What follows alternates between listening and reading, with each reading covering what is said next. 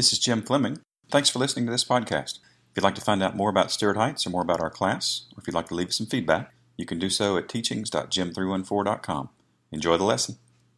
John chapter 1, verse 19. And you follow along as I read the Word of God. And this is the testimony of John when the Jews sent priests and Levites from Jerusalem to ask him, Who are you? He confessed and did not deny, but confessed, I am not the Christ.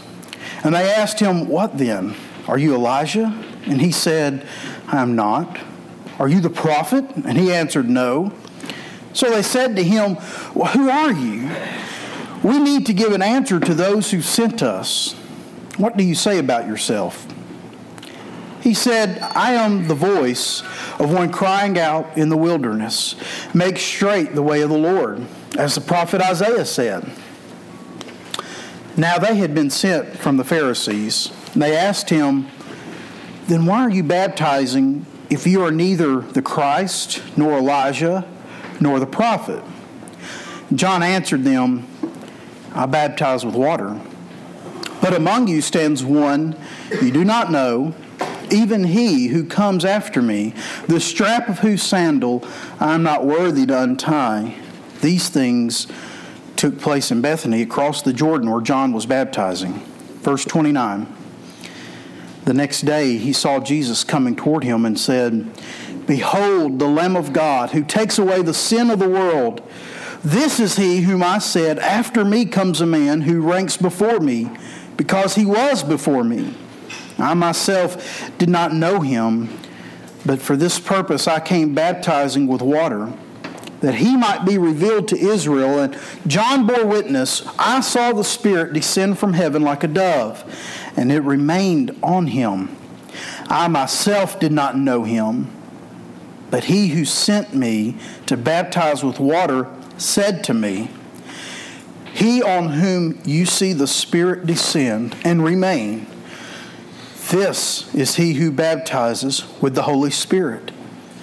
And I have seen and have bore witness that this is the Son of God. Verse 19, and this is the testimony of John when the Jews sent priests and Levites from Jerusalem to ask him, Who are you? So, who was John the Baptist? John the Baptist. That's, that's like a, that is a biblical name, isn't it? Now, I've grown up in Baptist churches, and this week as I was studying John the Baptist, I, I, I just kind of wondered John the Baptist. How do Methodists and Presbyterians talk about John the Baptist? John the Sprinkler.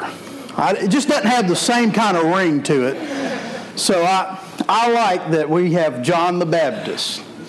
So if you look in Luke, uh, you don't have to flip there. If you want to, you can. But Luke chapter 1 goes into kind of a detail about John, chapter 1 and chapter 3. And we find out that John was actually a preacher's kid. He was a preacher kid. My wife's a preacher's kid, so she appreciates that. But his dad was Zachariah. He was a priest in the temple. His mom was Mary, or his mom was Elizabeth, a cousin of Mary. We're, we're assuming she was a cousin. The Bible says they were relatives. So John was a few months older than uh, Jesus, which is interesting because in this text he says, Well, Jesus came before me. And he's speaking there of the eternality of Christ. Now, that's not a, a, George W. Bush word that I made up. That's actually a theological term that he is, Jesus was before me eternally because Jesus is the Son of God and God had no beginning. You know, it never has it ever occurred to you nothing has ever occurred to God. So Jesus was before John in eternity, but as on this earth and as an infant, John was probably about three months older than Jesus. Now Luke chapter 3 says that John was a guy walking around in the desert chapter 3, verse 3 says, And he went into the region around Jordan, proclaiming and baptizing a baptism of repentance for the forgiveness of sins. So basically, John, you have a guy walking around the desert telling people, hey, the Messiah's come. You need to, you need to prepare your, your hearts. Uh, you no longer have to go to the temple with a spotless white lamb to be forgiven of your sins to God because the Messiah's come. So you got a guy walking around the wilderness saying that. Uh, that's not hard to figure out why John was uh, kind of weird. Now, people like that wind up in Moccasin Bend, you know. People, uh, people like that are kind of shunned from society. Uh, he had the appearance and he was kind of dressed as a wild man, acted kind of crazy, and a message that was so out of the ordinary, so odd. But it was odd and it attracted people because of the work and the Spirit of God. So he says that, you know, there's one coming that is here, forgive your sins, so you don't have to go before the temple priest. Has it ever occurred to you as you read the Word of God that God uses, and this is more your blanks, unconventional methods to do His work? God uses things out of the ordinary. And I'm glad because I'm not an ordinary guy. But he uses unconventional methods, methods that the world would say, that's just not going to work. And God says, it'll work for me. I'll make it work. I'll give you an example the Apostle Paul. So we know Paul as Paul, but his first name was Saul. Right. And he was a religious leader in the Jews. And what a thought if this guy, who when the deacon Stephen was stoned, you know what they did? What did the guys that stoned him do? They went to Saul. Saul may have even given the order for Stephen's death. And he went around killing Christians. What a great, think about that. What a great, those first century Christians were thinking, if we could get this guy converted, what an amazing conversion and work of God. I mean, he could work there with the Pharisees and, and, and the, the influence that he would have. God, God would have none of that. God converted him, took away his health, took away his wealth, took his name, took his prestige, and there God's looking at this, what remains of a beat up man who's blind. He says, Now I can use him. Now I can use that broken clay. God had to break that clay and remold it. He didn't need Saul's prestige, he didn't need his wealth, he didn't need his status. God just needed God. So he broke him. So you got John out there. It's an unconventional method. You got John out in the wilderness. Think about that. Why would he be out in the wilderness trying to trying to get a crown? Now, some, you ever watch the old, the old detective show? There's I've got law enforcement. You know, I work in law enforcement. I like old detective shows. You ever seen the old show Columbo? You know, and Columbo, he's got that brown trench coat, and he kind of walks around and he says, You know, I just don't understand that. Well, sometimes I, I'm that way. I kind of walk around and I say, God, I really don't get what you're doing. Are you sure you you're up to this? You've got what you're doing? Now, that doesn't make sense. So it's not my job really to make sense of God. It's just my job to follow God's calling, right? That's that's what we're to do. Sometimes I just kind of scratch my head though and think, I just don't I don't see why God would do something like that. I don't see why God would take a young man's life. I don't see why life would end so soon. I don't see why the roof would leak. I don't see why bills would come in, you know. But God, God sees. God has His plan. Sometimes I don't see the ending of it. I just need to be glad I'm a part of it. Those moments, those moments are times when our spiritual senses need to be on full alert because God's working not only in us, God's going to work through us. Verse 20. He confessed and did not deny, but confessed, I am not the Christ. This statement's important today because uh, if you read any commentaries or you see TV, some of these uh, historical uh, shows there, they, they try to point out that Jesus was really a follower of John the Baptist and that John the Baptist's ministry was first and it was the largest. For some reason, it wasn't written about, but uh, really, Jesus wasn't the Son of God, but just a follower of John the Baptist. And it is true that some of John the Baptist's followers did leave John the Baptist at the end of his ministry and go to Jesus. We saw that in the Word of God. But how can you get over the scripture where John says, I am not the Christ? John emphasizes Jesus and emphasizes his ministry is pointing to Jesus after he's getting these crowds. Now, how against culture is that? Because what's, what's our culture teach? Our culture teaches if you're doing a great work, look at what you've done. I mean, you, you've, you've accomplished something and you play it up. John didn't do that. John was getting crowds out in the wilderness where no one would get crowds. And he was saying, It's not because of me, it's because of the one that comes after me. It's because of Jesus. His ministry was pointing to Jesus. I am not the Christ. What an opposite of our culture today. Verse 21 And they asked him, Well, what then? Are you Elijah? He said, I am not. Are you the prophet? And he answered, No. And said, they said to him, Well, then who are you? We need to give an answer to those who sent us. What do you say about yourself? The religious crowd, they were really perplexed about, about John. He, he wasn't telling the audience about himself. He wasn't, he wasn't lifting himself up. He was lifting up Jesus. I mean, he didn't, he built this big crowd and he didn't have a new uh, bestseller book, Living the Desert Life and Enjoying It by John the Baptist. You'd have to have a follow up, The Desert Diet. He didn't have any of that. You know, he was just preaching, he was just preaching, telling people, hey, listen, the Messiah's come. You need to prepare your hearts. You need to prepare yourself for the kingdom of God. He understood that his service in the kingdom of God was that of a glorified usher. He was a glorified usher. Now, think about an usher like that here at Stuart Heights Baptist.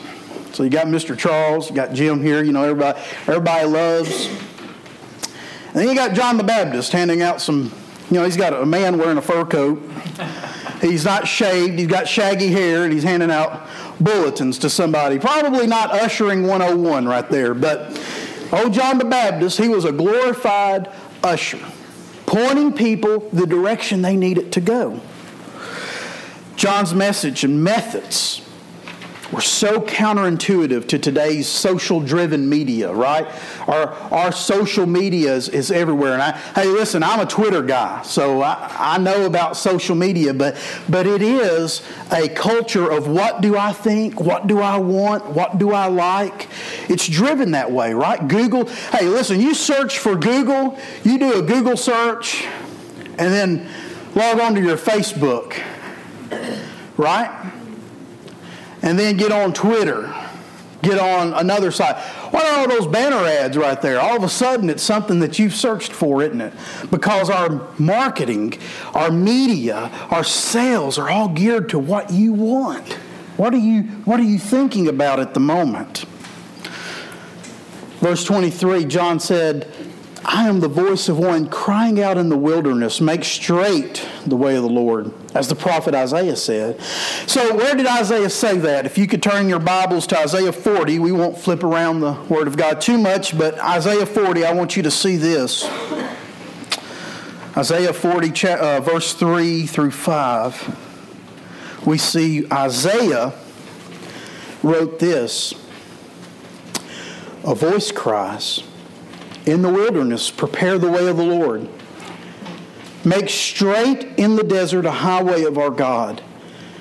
Every valley shall be lifted up, and every mountain will, and hill will be made low, and the uneven ground shall be level, and the rough places a plain, And the glory of the Lord shall be revealed, and all flesh shall see it together, for the mouth of the Lord has spoken. Again, we see God's plan is counterintuitive of mainstream thinking. If you want to reach a crowd, you go into the city, you don't go out into the desert. You don't go send somebody preaching out in the wilderness. You ever think you're speaking out in the wilderness like no one's paying attention to you? So I'm the dad of a three year old. I know what that's like. So I can I can look at my little sweet angel and say, "Now Emma, don't do that." And she just gives me this blank stare as I watch her do it anyways. That's wilderness training 101 right there. The uh, 202 levels, by the way, that's the preteen years. And if you want wilderness training graduate level, that's the four years of high school right there. After you've completed that, you're trained for wilderness. So John's out there speaking out in the wilderness, getting, getting crowds and not going into the city, but the people are coming to him to hear the word of God. So, so we see that John is a voice there that day, and what's the voice uh, in the wilderness today? Who's out in the wilderness proclaiming a word now? The church. The church. The media and culture has branded the church, and it's, it's not a good brand.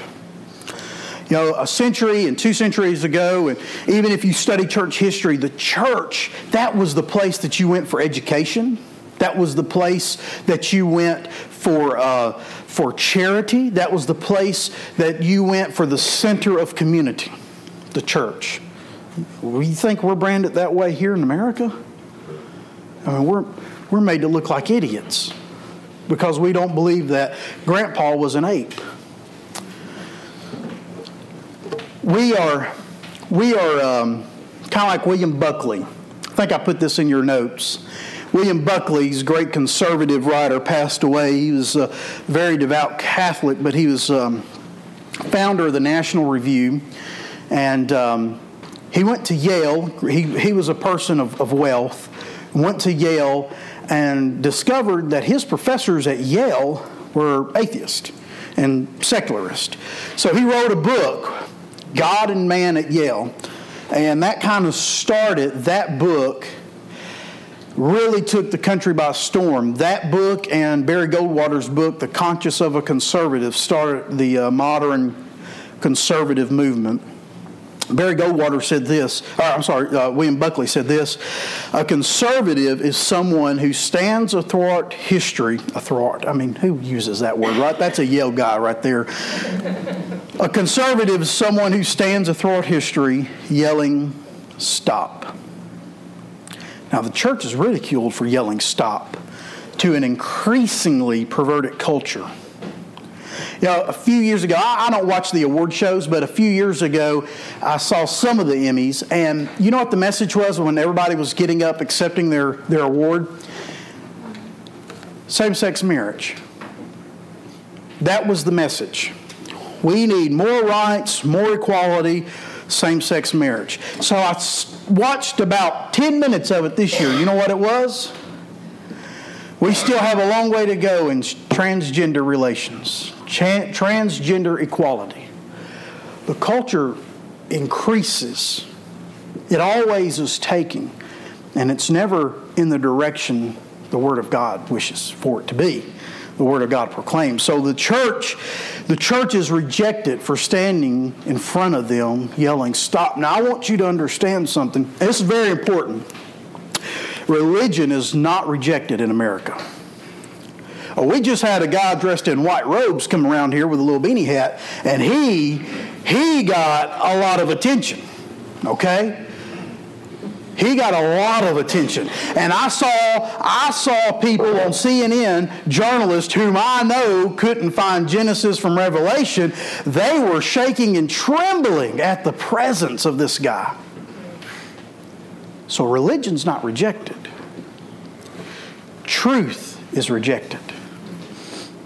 There's a big difference. There's a big difference. There's a lot of religion. There's only one truth. If you proclaim an inclusive religion that gives a blank check to people, you'll be accepted. And that's an easy message. We're okay with that. But when you apply the Word of God onto culture or someone's life, you experience a cultural pushback. Give you just one brief example of that with the Pope. So everybody was singing the Pope's praises. He leaves, and it comes out that he shook hands with that clerk in Kentucky. And you thought people's hopes, their dreams, their love for this man, you saw it on TV just, just crumbled by just the mere presence that he shook her hand. Religion's not rejected, but truth is. So this morning, if you feel like you're a voice sometimes out in the wilderness, know that you are. Know that you're not alone. Know that that is where God has placed His church.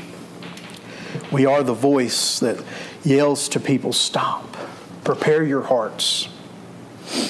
Verse 24. Now they had sent from they had been sent from the Pharisees, and they asked him, Then why are you baptizing if you are neither the Christ nor Elijah nor the prophet? So Detective Columbo comes back out, you know, and these religious leaders are scratching their heads. John, I don't understand this. You're, you're not making much sense here, John. So you don't have the best selling book and you don't have the, the 5,000 seat sanctuary out here. So why exactly, what authority do you have to tell people to do these things? John said this, verse 26.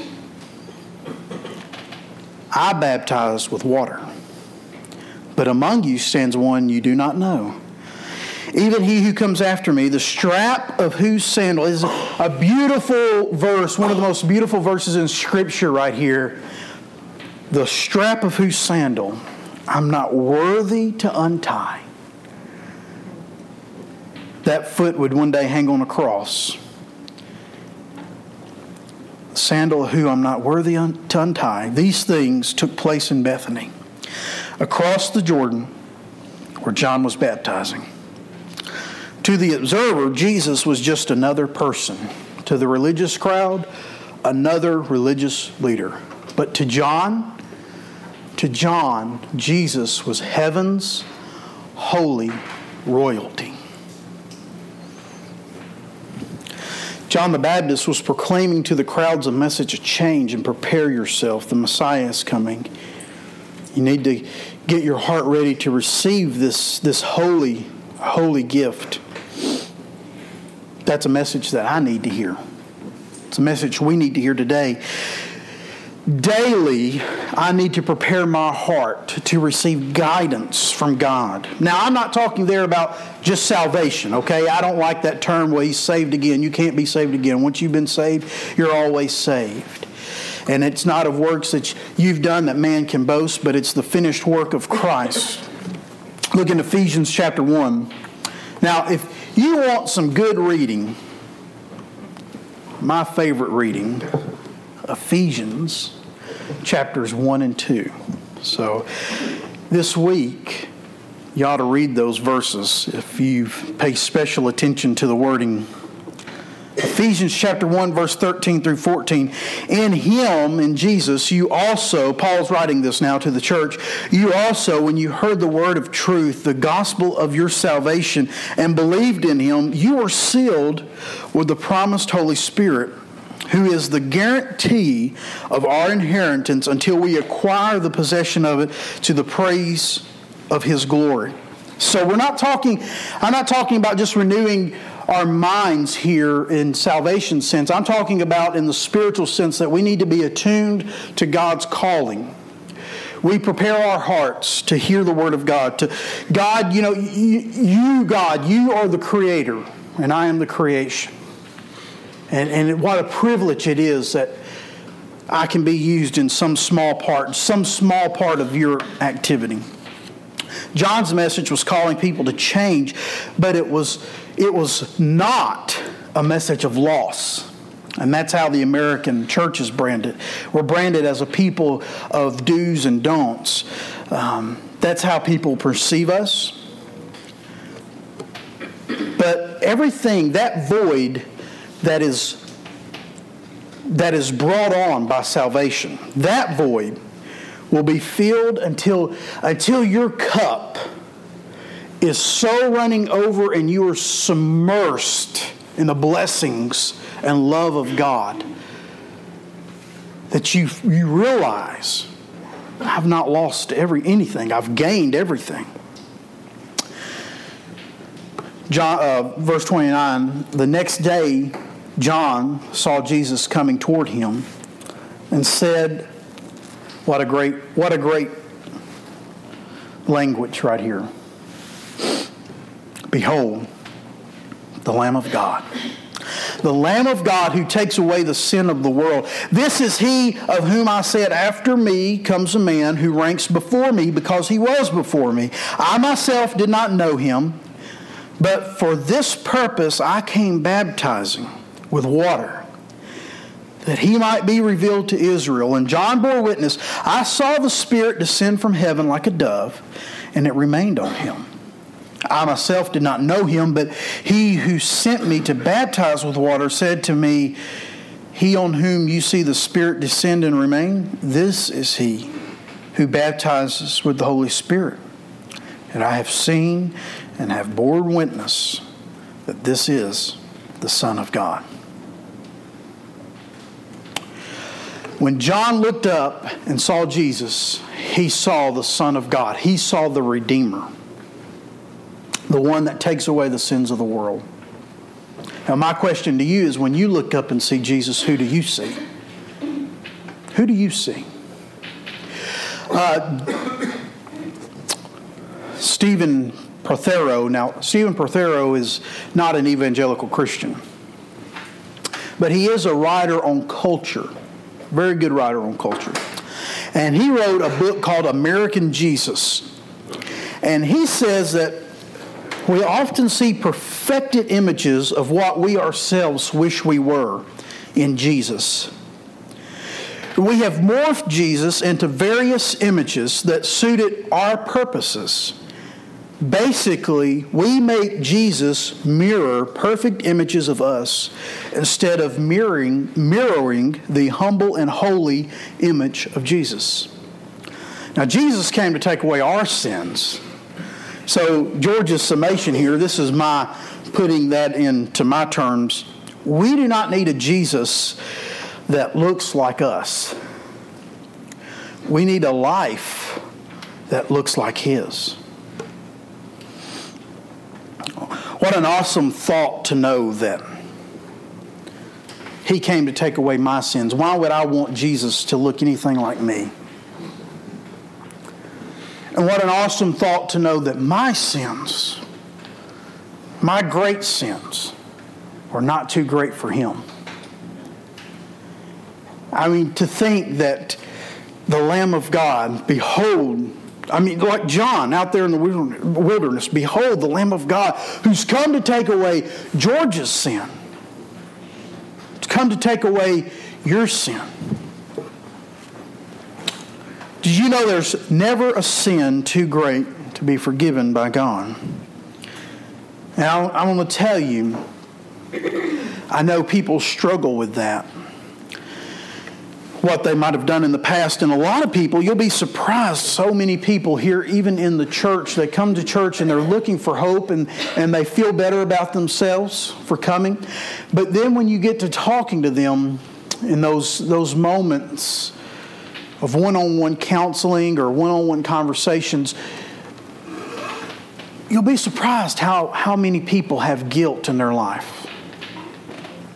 You know, there's not a sin too great. The, the cross and resurrection of Christ cannot redeem. Saul was a murderer. He redeemed him. He can redeem you. Nothing would thrill me more, nothing would thrill Jim more. If you struggle with that, for us to sit down and talk and share with you that love, that precious love that God has sent His Son, and your sin, that guilt that you have, that can be laid there at the foot of the cross and know that the completed work of Christ has wiped that away.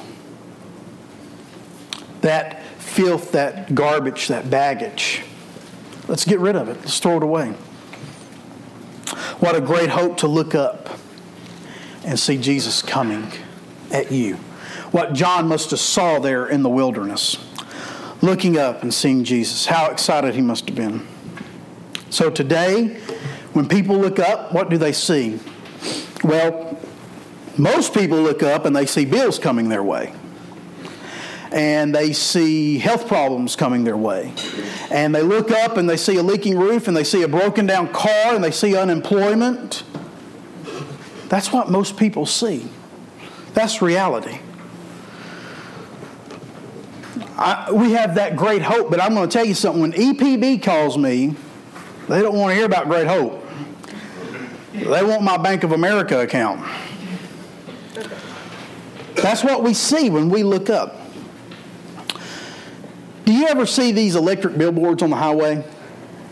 They talk about the uh, deaths, highway deaths.